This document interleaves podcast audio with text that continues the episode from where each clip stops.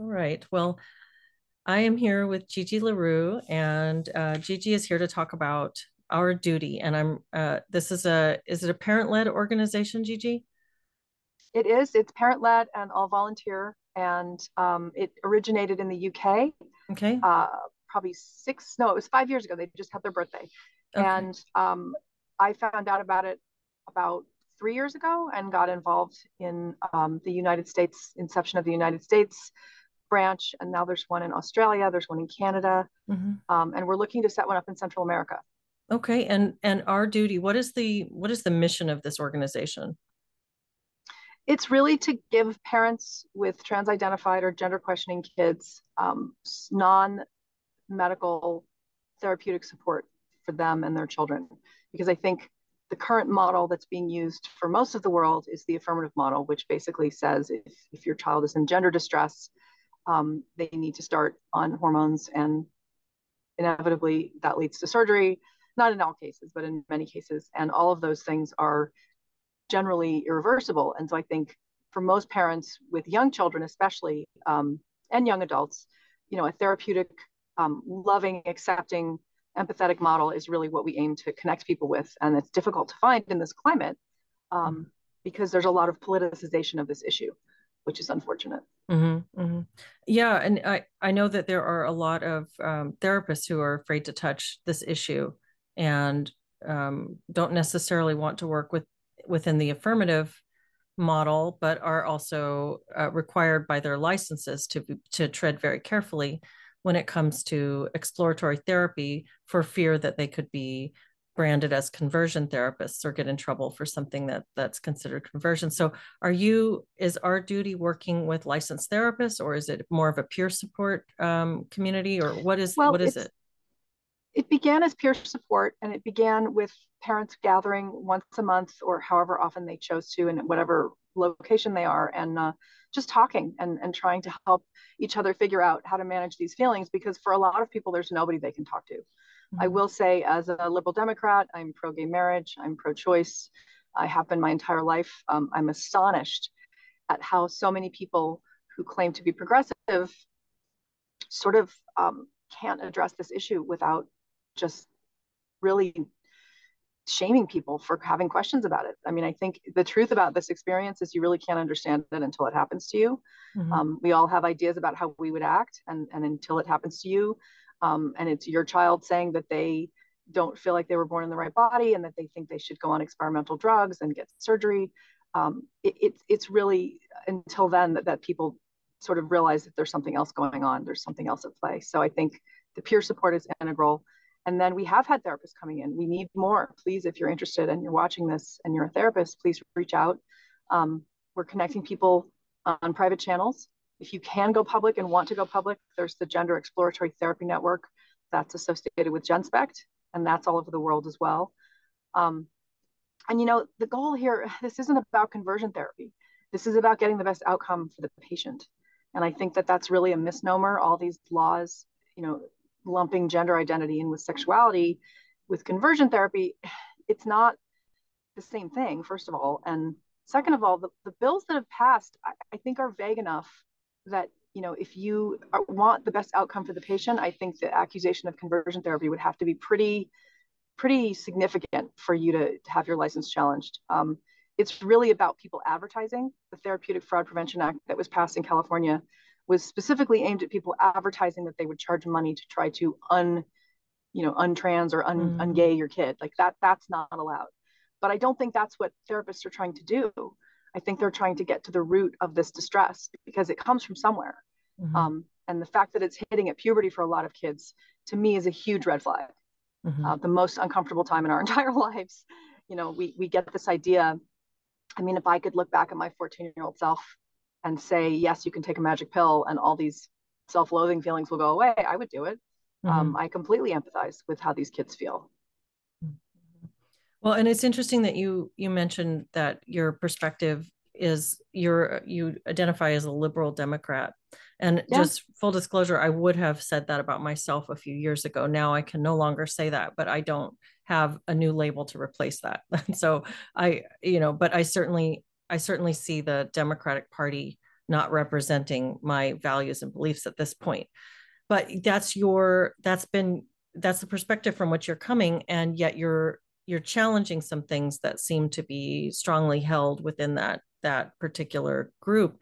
Um, how did you come to sort of have a more nuanced view about these issues than the the progressive party line? How did you come uh, i guess what was the dawning awareness and what was that progress of your thinking that allowed you to start asking questions about some of these things? Well i think it was um, in the very beginning of just sort of figuring this out i was shocked to find that there was really no conversation about it and the Lisa Littman paper was the first thing that i sort of stumbled upon that i thought like that's very odd mm-hmm. that a very venerated, reputable liberal university would pull a, a peer reviewed paper from one of their most respected researchers because of a public outcry. Like, and then I read it and I was like, this is not controversial. This is literally, she's writing down what she saw. Mm-hmm and what parents said about their children. And, and, there's sort of that played into this idea that parents don't know their children, they can't speak for their children. Well, that's nonsense. Mm-hmm.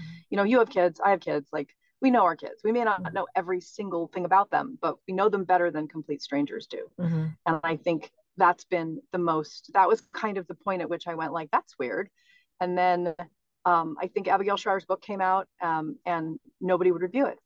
Mm-hmm. You know, the New York Times, the Kirkus Review, again, well respected bastions of democracy and conversation and, you know, all that stuff that nobody would review it. And I was really disappointed. And I think as time has gone on, um, you know, I canceled my subscription to the New York Times. I joined the Independent Party. Um, but then I realized if we abandon the Democratic Party for nothing or for the Independent Party, we lose our opportunity to, to change people's perspectives because my worldview has changed. I never expected to be this person at this age. I never expected to, to see everything I've ever believed in completely undercut by this particular issue. Mm-hmm. Um, and it's irrational. And so I think if you explain it to people one by one, they start to understand that this is this is a rift within our party that we can take the people that are more centrist and start something new. Mm-hmm. But I mm-hmm. think abandoning the whole thing um, is a mistake because what that does is it drives people into the arms of the other side, which is has its faults for the some different reasons, mm-hmm. but are just as bad. You know what I'm mm-hmm. saying? Like we're mm-hmm. sort of stuck in the middle. Mm-hmm. Yeah, I, I see what you're saying about resisting polarization and reactivity just because you're responding to one aspect. And so it sounds like it was really the shutting down of discourse that you started to notice and and that there were there were things that you you couldn't ask questions about and you couldn't explore and that was really um, that was really alarming to you and it made you want to ask more questions well yes and i think that's that's the that's what democratic that's what the democratic process is about. It's supposed to be robust debate, right? So the fact that my people were the ones shutting it down was very strange um, and and very concerning to me. And I think it came from I, I mean I like to think it came from a good place. You know, I, all these people that are pushing this. You know, we've we've talked, we've had parent groups, we've met with doctors, we've talked to Johanna Olson Kennedy, we've talked to a Dr. Drew Cronin back east, who's a proponent of this. Um, they believe they're doing the right thing. Mm-hmm. And so that's the difficulty is they're not evil, heinous people. And that's the trap that you can fall into is believing that they're bad and we're good. Mm-hmm. It's not, that's why it's so much harder. Because if they were really bad, then, you know, we could we could point the finger and everybody would agree with us. But you know, there's a there's a disconnect between what gender affirming care means mm-hmm. and what is happening. And I think once people find out what that actual definition applies to, they'll be much less likely to support it. Um, but everybody's reading a headline these days, right? There's no time mm-hmm. to actually dig in. Mm-hmm. And unfortunately, the NPRs and the liberal papers that I grew up reading, um, you can't trust them anymore because they're telling one side of the story. Mm-hmm. And have you had any luck reaching across and talking with people who are on that, on that, uh, accepting that headline narrative on the other side, uh, in in terms of illuminating the issue in a way that helps them to see that it's a it's a bigger deal than perhaps they think it is and maybe that there's something to really be concerned about? Yes but i think again it's the rare person who would get involved in this in any meaningful way who doesn't have a child in it. And so that's why when you talk to administrators and and you talk to you know other people's parents everybody kind of like like but until until it happens to them and they have a perspective of how dangerous this is um, I think that's when people get activated. You have the very rare, you know, Billboard Chris, for example. He, he mm-hmm. doesn't have a kid in this, but he has turned this into his life's work mm-hmm. because it's meaningful. And I, I, I can say I've done the same as much as possible um, because it's not just, you know, it, it could just be, it's not just my kid or your kid or it's, it's everyone's kids. There's, this mm-hmm. is a mm-hmm. massive public health crisis mm-hmm. that's mm-hmm. being treated with experimental medicine and the outcomes are going to be devastating and uh, you know as you're describing it saying that you know people can have you can have an idea about what you would do or what what you think about this issue but once it hits your own family you you, you see people shift and you see people have have some realizations and yet it the decision makers in a lot of cases are not the people who are being impacted by this. They're making these decisions based on what seems to me to be misguided compassion and mm-hmm. sort of uh, sort of a lack of understanding of the scope of what's going on. And how do you communicate with people who are in that position? I i, I wonder w- what success you've had in in terms of communicating um, your concerns you mean to other parents um to, to, to decision makers i mean do you do you guys uh yeah what's the yeah what's the role of the community ta- mm. yes we talk we talk mm-hmm. to um we talked to uh, assembly people and, and, senators and people that are voting on these terrible bills that are being proposed in Sacramento. Mm-hmm. Um, and most of the time, you know, you don't get the real person on the phone. You, mm. even when we did, we got my my guy on the phone, and uh, he listened to us for quite a long time. But at the end of the day, said he was going to go talk to his college age daughter about it and make up his mm-hmm. mind.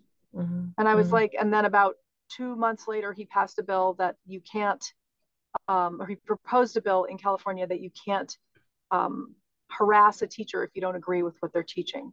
And oh, so what wow. that basically did was say like you can't annoy like it's so vague that it could be anything. It could be an email saying why are you teaching kids that puberty blockers are a normal part of and that's harassment What happens yeah. that's yeah. exactly so it, yeah. it's all sort of determined by the teacher which that's just it's just designed to shut down the discourse mm-hmm. so i think again, until I, I think there's going to reach a critical mass, which is why, again, I'm I'm saddened that all these new parents are coming in. I mean, sometimes it's I think we had 40 people last month, which wow. is unheard of wow. comparatively. It used to be like once every couple weeks, um, and that's happening on both coasts. And we've had to, um, you know, ask for new volunteers to take up different regions because it's impossible to keep up with the demand um, in any meaningful way because mm-hmm. um, you want to give people time and you want to hear their story and you want to tell them that they're not alone and mm-hmm. i think the most important thing about what we do is letting people know that they're not alone mm-hmm. um, i've really seen the power of that um, and giving people things to read and ways to talk about this because it's it's it's terrifying um, it's a terrifying experience well, I think it's really refreshing that you come from the perspective that you do, um, because it's it's um, it seems to indicate a bit of a shift in terms of um,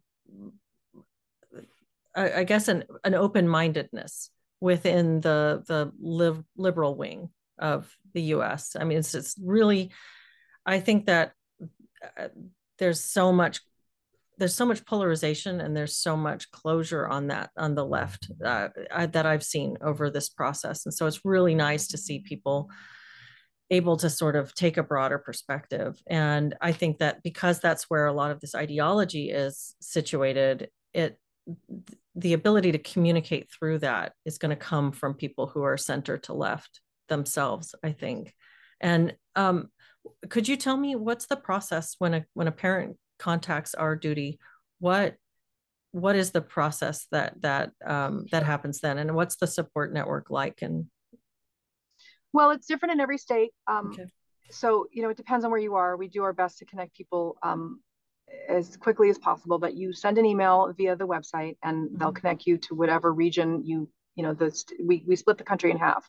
So it depends on what part of Texas you're in. You might get the West Coast, you might get the East Coast. Um, and we'll set up a Zoom call and we'll, you'll tell me you know it's all confidential we, te- we take records of you know age name sex so we can keep records of who it's happening with because mm-hmm. that's helpful mm-hmm. um, of the child and what in sure and and what okay. influenced them mm-hmm. um, if you know um, when it happened um, where they are now and then what you're looking for because a lot of people uh, everybody has a different story so you know some people are looking for residential facilities for their self-harming children where they won't affirm and that's much harder to find. So if you work at a residential facility where you won't affirm a child's trans identity please reach out to us because we're desperate for that kind of support. Um, we've found a lot of therapists who have come to us um, over the last six months as a result of that uh, the daily signal interview that Erin Friday gave. Um, a lot of people have found us through that which has been amazing. And um, yeah then we talk. We usually have about a half hour to an hour conversation and um, I give you a list of resources via email, and you know you take what you, what works for you, and then in that email there's a connection to the parent support group, and some of those are going to be online, and some of those will be in person. It just depends. Um, mm-hmm. But there's quite a lot more support than there was, you know, three or four years ago. Mm-hmm. And it sounds like the network is growing quite a bit as well, and the need is growing as well. It is. Mm-hmm. Well, and the need is growing, and I think you know, parents are coming into this with all different levels of education. Some of them have done a lot of their own homework. So a lot of the stuff I send may be redundant, but there's always going to be something because there's so much information about this now that you didn't get. So it's helpful just to make sure that you know, you know, you know you're up to speed with the latest developments out of Europe, the important stuff, the facts that are going to help us sort of um, get through to this, the people who are perpetuating this. Mm-hmm, mm-hmm do you hear a lot of similarities in the stories that the parents who come to you are telling about their experiences? Yes, very similar, frighteningly similar. Um, sometimes they're so similar that I think like, did this person already call in? Hmm. Um, mm. Because it's it's a it's a you know there's there's channels that we've noticed, um, and again this is anecdotal, this isn't scientific, but it's it's kids with sexual trauma, it's uh, kids on the spectrum, it's kids with ADHD. A lot of them have ADHD, and I guess it hadn't occurred to me until that really started becoming a factor that of course they're hyper focused on things for, for periods of time. Um, this is a perfect outlet for that. Um, kids who are bullied and have no friends who finally find friend groups uh, same-sex attracted kids who are working on their gay or lesbian experience of being uh, you know a, a, attracted to the same sex in high school. And, and evidently according to a lot of gays and lesbians that's a very common thing to adopt the persona you know, to if you're a lesbian, you adopt for more a male persona and you hang out with boys. But you know, it used to be that you, you could just do that and be a tomboy or be a lesbian, and now it's the first thing, you know, you're trans. Um, and I think it, it, it also surprises me how how little knowledge the kids have mm. of mm. what that really means and why their parents are so scared. Because I think for the kids, they're not connecting it with medicalizing. They're not looking at hormones and binding and all the stuff that we see as horrifying as the self-harm that it is they're looking at it as like being part of a group and this is how you do it it's it's very odd to me the disconnect and i think that's because their brains aren't fully formed mm. um, and so they can't conceive of like they would never you know they would never hand out medication that was bad for you and i'm like mm. they would though like mm-hmm. it's just a it's a, a, an awareness thing that i think you know the tiktok and social media sort of glosses over that mm-hmm. that these are controlled substances that they're accessing. Do you have a sense uh, of the prevalence of this right now? In um, I guess uh, you're working around the world, not just in the U.S. But um, what what do um, you think that the prevalence is among young people right now? Well, I think the latest statistic. Um, I think there's a Republican candidate running for president who has been using this as an issue, and while I appreciate it, I think it's also has some negative side effects because it's perceived as a Republican talking point when it's actually not. It's a mm. medical ethics issue. But um, one in 10, I think. Oh, wow. Um, okay. In the United States. I think that was the latest. I could be wrong, but um, it's a lot. It's a lot of kids. And again, they're not all medicalizing, but I think the, the ease with which they can is is the problem. I mean, I did a little test when I came across, uh, I think Fourth Wave Now from Denise from Fourth Wave now uh, published a document talking about the therapists across the states that will give you a surgery letter or a gender marker change letter or a hormone letter in an hour.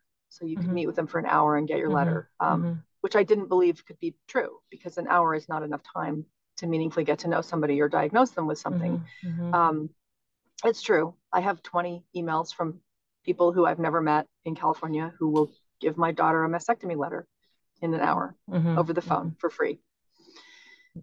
Yeah, I did a video early on about the GALAP, uh, where I talked about the GALAP project, which is like the gay and lesbian letter writing project or something. Maybe it's not gay and lesbian, but it's the it's a trans it's a group um, that therapists can join that where they pledge to write these letters for free for kids and who anybody who want they just sign up and you can find a GALAP therapist through their website and they've got their directory and you just they've already pledged so they're sight unseen they don't even know you they have no idea about your story they're just so dedicated to the idea of writing these letters in order to greenlight this stuff.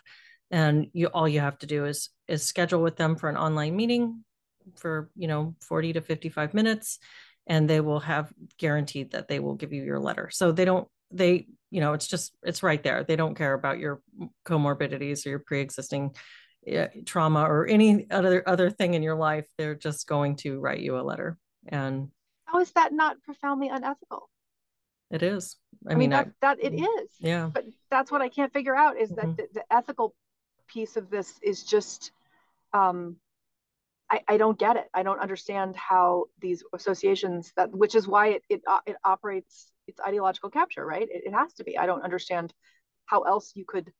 Well, you wouldn't do that for any other kind of serious intervention mm-hmm. like that.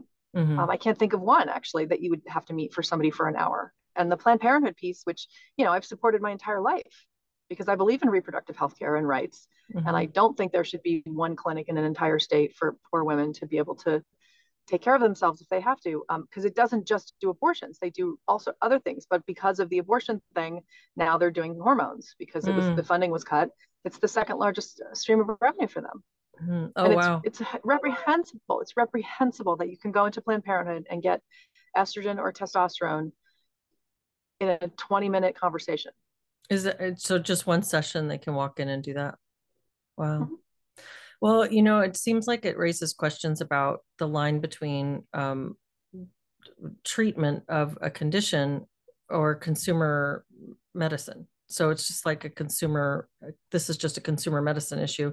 And so if that's the case then why is there why is there need for any kind of letter in the first place? What what what purpose is that serving if that all that is is a, a rubber stamp? It's just um, an automatic green light and there's no there's no assessment being conducted.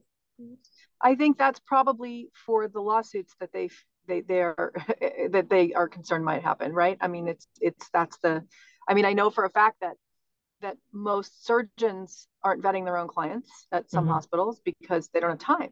So they're assuming that the therapist that's talking to their client is asking the right questions. And we now know in many cases that's not happening. So as a, as then you know it's it's it's on it's a it's a it's a pathway. So it's on yeah. the people who hold the you know the gatekeeping piece that they've tried to eliminate mm-hmm. and have mm-hmm. successfully done so in, in reality. Um, it's it's up to somebody who whose career rides on this to stand up and say no. And I think it's got to start with surgeons mm-hmm. saying, why are we giving the 16 year old a mastectomy? Mm-hmm. Like, why why is this happening? Um, I think a lot of it is ignorance. I don't think people know that, that, that it's happening in their hospitals, and so the clinics are operating under their own leadership and in their own little bubble. Um, we need whistleblowers. We need people to say, like Jamie Reed, who, who recognize that something is wrong. Mm-hmm. Um, but you know, in my experience, most of the nurses are wearing pronoun badges and um, keeping quiet, mm-hmm. Mm-hmm. which I don't blame them. I mean, this is not easy, um, but we we need more people to stand up because I think at some point they can't, you know, they can't tell everybody to sit down. Mm-hmm. Well, and and when you mentioned 16 year olds getting mastectomies, um, there's some disagreement over whether these kind of surgeries and hormonal interventions are actually being used on young people under 18 but are you seeing quite a few people are you seeing examples of that? And and, and what are you seeing in the parents that you speak with? Um, yes it's absolutely happening. And i think it's interesting because you know the, it always goes from the argument of oh that's not happening to like well if it is happening, then that's really exceptional. To like, well, you know, it, it's good for their mental health. Like, there's always an, an excuse. It's like, like the, the, denial goalpost keeps moving, um, and I think the main issue is is that it isn't happening. I mean, the Reuters article has all the statistics, which unfortunately I can't quote you directly, but there was a wonderful detransition three piece detransitioner article in, in, Reuters, and they talked about there's hundreds, hundreds of, of kids on block, thousands on blockers, hundreds oh, wow. of, of 13 to 17 year olds getting mastectomies. Wow. Um, wow. And again, it's not a matter of how many, but I mean, how many is enough is my question. Mm-hmm. Like that, that's really what it boils down to with all of this. Um, yeah, it's not happening to that many. Well, okay, but like, where's the threshold for, okay, that's too many. Mm-hmm. Um, mm-hmm. And I think that's the part that, you know, applies in all these situations. The same thing with the men and women's prisons issue. Like women already get raped in prison. Well, okay, so we're just going to open the door and let everybody in. I mean, like it's, it's a very odd logic um, mm-hmm. to support something that again does not have a strong evidence base and i think that's really the most important thing is that they're using you know the, the joanna olson kenny study the, the mastectomy study from uh, a couple of years ago and the two-year follow-up you know a 13 year old gets a mastectomy she's not going to really regret it necessarily or be able to acknowledge that until she's much older and mm-hmm. we know from the other studies that have been done it's a 10 year regret rate is the is the norm 7 to 10 years mm-hmm. so you're talking about apples and oranges with studies. So if you if you post a bunch of studies that have two year follow ups, it's not enough time. Mm-hmm. Um, so it's just it's just a willful blindness, I think, on the part of the people that are promoting this to say that that the research, the evidence is there. It's not. Mm-hmm. Um, the science is not settled, and so I'm shocked actually that GLAAD has taken up the the drumbeat of of uh, this is life saving care when they don't have the proof. Like it's not. There's no proof. Mm-hmm. Yet here they are getting signatories and telling everybody to try to squash social, social media accounts that call it dangerous. I think that's mm-hmm. a very um, stupid move because mm-hmm. I would love to name them in the lawsuits that are to come if they do that. And and do you have a sense of optimism that we're reaching some kind of awareness where this is going to shift, or or what do you what do you think is going to happen from here? I think it's going to take time um, to unravel all of this. But I do think that, yes, I think unfortunately it's going to be on the backs of detransitioners, which they've already had such awful experiences. Um, I have such empathy for them, but we need them. We need them. And I don't mean we need them so we can use them as political pawns, because I think a lot of them feel that way. It's not about that. We need them to tell their stories. So I don't know if you saw that uh, Milo from the MTV movie. They did a documentary in 2016 about a woman um, who now goes by they them, who is a hairdresser for LGBTQ youth and adults, and she goes around the country cutting hair. And she's a lovely person, but that kid um, just detransitioned. Mm-hmm. You know, mm. so the the the sort of story when you watch it, it's oh my god, all these kids, and there's a kid shooting testosterone, and there's a kid on on a kid shooting estrogen, and a kid on testosterone, and they're talking about how you know amazing this journey is for them and then like where's the follow-up mm. that this kid is now on uh, you know realizing that they were autistic realizing they made a mistake um, i'm not sure entirely sure how far milo went i don't know if they got a hysterectomy or they went the full full tilt but i think um, that needs to be mentioned you know and i think the same thing with all the lawsuits and the insurance issue like they need to say if you're going to cover transition and force states and medicare to cover it you need to cover detransition um, but that's not happening Mm-hmm. And that's, mm-hmm. you know, surprising to me considering that the numbers are rising rapidly. Mm-hmm. mm-hmm. So you're, you're kind of describing in that MTV example th- that there was this demonstration of the story of someone. It's a, like a, like a happy trans story. And yeah. then there's no mention, there's no follow up and no depiction of the fallout and the aftermath when this person I guess decided that this wasn't the decision that was best in their life well, it, and has whatever degree of regret. Okay. Right. It just happened. So the question is, will they follow it up? And, and maybe they will. By the way, maybe they will. I would love it if they did. Um, we mm-hmm. know that um, we had a documentary crew come down to the Pediatric Endocrine Society and follow us um, and follow one of the detransitioners that was there. And you know, will they spin it? Will it be a will it be a positive depiction? Will it be an honest depiction? I have no idea. Mm-hmm. It really depends on who's who the narrative is is trying to appease or or reach. And I'm hoping that that they do the right thing, which to me is just telling the story. And that's mm-hmm. why that documentary Affirmation Generation, which was purchased and rebranded as No Way Back, which was supposed to premiere in theaters and was stopped from activist pressure. Um, that movie is a perfect example of how you make something that reaches everybody because it's not sensational it's telling the truth it's fact based it's she checked she evidence you know she checked she made sure that she didn't make a single misstep and say anything that wasn't accurate and so i think if you if you stick with the truth um, we'll get there mm-hmm. but mm-hmm. i think that's that's been the most challenging thing is we have to be measured and calm and say the facts in the face of being yelled at and screamed at and called a transphobe and mm-hmm. um, you know losing friends i mean the stories are just awful that people are going through mm-hmm. um, we we have to be the ones who who hold the line. Mm-hmm. Mm-hmm. And what it I I did see that that video that movie and I thought it was very well done. Um, mm-hmm. What what other resources would you point people to um, if they're curious about learning more about what's going on or or if they're concerned about their own child or someone they know well, I would read um, I would read Irreversible Damage, which is difficult to get through because it's so um, it's so well written and it's so hard because when you start to recognize things that are familiar to you, it can be very difficult to keep going, which a lot of people have said to me um, that have called in. Um, Hannah Barnes's Time to Think, which is all about the Tavistock Clinic. Um, it talks about, you know, I mean, that's going to happen here. It's inevitable, but it took 15 years for the whistleblowers to get any kind of real traction. So it, it's hopefully here it's a shorter process. Mm-hmm. Um, you know, if you if you feel it, it, there's all different.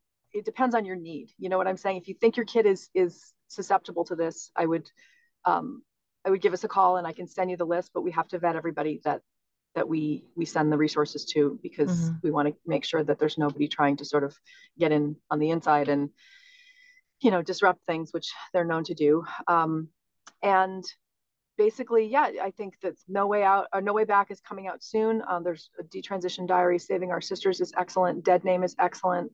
Um, there's a series on YouTube called Dysphoric, um, Fleeing Womanhood Like a House on Fire. It's all in the resources list that I send out. But basically, there's also podcast. Andrew Sullivan has written some wonderful things on his Substack. Wesley Yang is very involved in this. Jesse Singal. There's a lot of, um, you know, I, I, don't know their politics, but my guess, based on the other things they support, is that they're not super right wing. Um, so it, it's a it's a it's an honest centrist take on mm-hmm. this issue, which is what we need. Leor Sapir, there's so many people that are writing about this now, um, and they're out there and they're on Twitter. And you know, honestly, Twitter has been a godsend for this because in the beginning there was no other way to access this information. Mm-hmm. Mm-hmm. You couldn't see it in the New York Times. You you would only see it on Fox, which you know, no disrespect to Fox, but you can't use Fox as a legitimate resource well, for people. Yeah, a lot of people won't Fox listen to liar. it. Yeah. Yeah, they won't even yeah. consider it. Yeah. Yeah. Absolutely. Yeah, as a parent, I, you know, hearing this, I I haven't, I'm gonna just cross my fingers and hope I never have to deal with this as a parent. I've I've not been close to this in that way. But my when I think about the fear that a parent would have going into this, I mean it's it's um your if your child is is struggling with this kind of dysphoria or this these kind of thoughts it's unlike any other thing that your child could could struggle with because there's an entire infrastructure right now that backs them up and affirms this this thing against you the parent rather than like if it was something else you could go to the teacher you could go to uh, you would know that the other adults and authority figures in the child's life would have would would align with you in supporting the child towards health. But in this you don't know who's on the other side and helping your child along the road towards something that you're afraid is very harmful for them. And so that's uniquely scary. And then i also just i i my heart breaks when i think about the parents whose daughters have done these surgeries and how that must feel to know that your your kid has has gone through a medical surgical process that they can't return from. And yeah i mean i think i think that's that's where we we try to offer peer support because truthfully it's sort of like the death of the death of a parent like until you've experienced it you really don't know how it's going to affect you um, but yeah I, I think it's the kind of thing where you need other people who know what you've been through and mm-hmm. then and especially with that and, and when they start the cross-sex hormones mm. i mean it's devastating and you know people have done all the right things and, and i think that's the biggest thing is is a lot of parents call in and they blame themselves for this mm-hmm. And i'm i'm i'm so quick to say like you didn't even know what it was. How could you have possibly prevented it? Like it's not your fault for not recognizing something you you can't see. Like if you don't know what it is, you don't know how to deal with it. So I think, and even if you do know what it is, like you said, the the, the you know the entire world it feels like is against you. Um, I know it's not. I know that there are teachers at every school who are who don't agree with this, who who see what's happening. Um, we need them to stand up. We need teachers to to you know cross maybe some moral lines and, and show us gender support plans from their school and show us the curriculum and, and, and be, be open and transparent about what's happening because I think most people don't realize, um, again, what they're teaching kids. And I, I, do believe that we are manufacturing, you know, gender dysphoric kids um, by teaching them about gender and that you're not a boy or a girl and stuff that is just, you know, very ideologically based and not based in fact or biology. And so I think that has a a real departure in the last what 10 years? It's become um, part of every curriculum. And it, it, it, it's dependent upon it's a choice the schools are making. I think that's the other thing is it's a choice they're making to hide your child's transition. It's a choice they're making to start talking about gender before seventh grade. Um, you, you can opt out. You should be able to opt out of certain things and i think it's a choice they're making to infuse it into every subject so as parents, if you're going to private school, you you you have a checkbook that you can use as leverage, and if you're going to public school, you you need to go to the board meetings. I mean, look what happened in Glendale. I'm not advocating for violence, but you know that was incredible that all those people showed up, and it happened in um, the Muslim community in Michigan as well, I believe, where they no more. They don't want they don't want kids to be learning about things. Uh, I I just think it's it's it's difficult because um, this is bringing together some very odd, strange bedfellows. And so it, it, you know, I've been I've been asked like, how can you stand next to someone who doesn't believe in choice? And I'm like, because that's not what we're standing here for.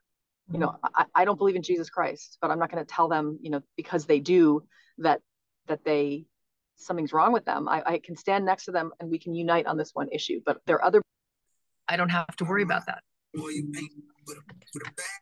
Okay. Well, um, yeah i think that, that that's uh I, that's a good point i mean the the perhaps there's some depoliticizing of people's identities going on throughout re, through realizing that we can agree with each other across um, across political lines and um, drop some of that. It's it, what you say about strange bedfellows. That's really interesting, and um, and I I guess I ha- I have a lot of thoughts about what's happened in the in the culture politically over the last several decades, but um, I wonder if there's something good that can come from realizing that maybe maybe we aren't as polar as we think we are. Well, I think it it's I mean, look, I, I will be totally truthful with you. I was those people. I was that person when mm-hmm. Trump was elected.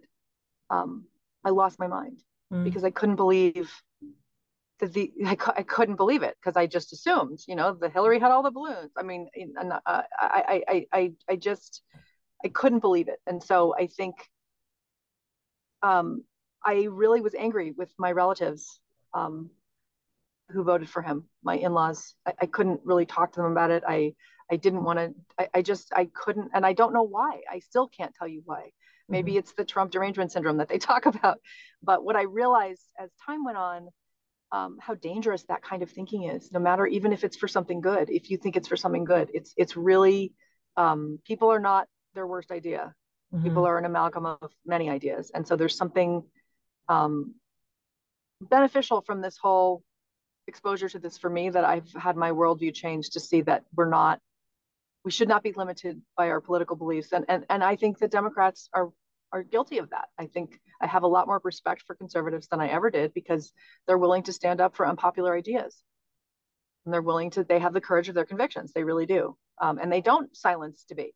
Mm-hmm. They, they don't agree with you, but they still welcome you into their life. And I think that, that we don't, I can't say Democrats do the same. Mm-hmm. I think there's a lot of vilification of conservatives, mm-hmm. which is why this issue is so fraught because, you know, yes, the right has picked this up as a winning issue for the for the election, but you'd be a fool not to. it's it's it's an issue that is incredibly important. Um, but it, again, it, it doesn't resonate unless it's affecting you personally. So people are like, well, there's more important issues. And I'm like, I don't know. The sterilization of an entire generation is kind of important in the grand scheme of things. Um, so that's really, um, yeah, it's, it's been, uh, but you know, again, our, our goal is to just help people have these conversations and mm-hmm. embolden them with language to be able to have these conversations and mm-hmm. talk to your school and talk to your principal and talk to other parents mm-hmm. because that's what's going to change things. Mm-hmm. Conversations, yeah. It is, and it mm-hmm. already is. Um, mm-hmm. it's going to allow people. I mean, one of the women that called me is a dyed in the wool liberal Democrat whose sister had been telling her about this for years, and until it happened to her kid, she she she kind of ignored it. Mm. And then she said, I, I needed to give myself permission to question this as a, as a, as a good Democrat. And I was like, yep, I know the feeling. Mm-hmm. But, you know, what kind of club won't let you question it? And what kind mm-hmm. of party tells you you have to believe everything they say? Mm-hmm. mm-hmm. Well, and I, I think that's, yeah, absolutely. It's um, the, if you can't ask questions, that's a real red flag. Yeah. Um, I agree. I want to be respectful of your time. I know we need to wrap up. Where can people find our duty if they want to reach out to you? It's ourduty.group slash USA and you can register, and then you will come. Um, you will come. You'll get an email uh, back from someone, depending on where you live. You know, trying to set up a Zoom call, and then we'll take it from there. Um, and again, you know, it's it's um it's a really scary experience. So you don't have to do it alone. We're meeting people who who haven't had support for six and seven years, who've been doing this by themselves, who are suddenly waking up and realizing like, oh my God, there's other people. So that's kind of our goal. It's just to unite. And, and again, therapists, doctors, anybody who um, is concerned about this, please reach out because we can connect you with like-minded people.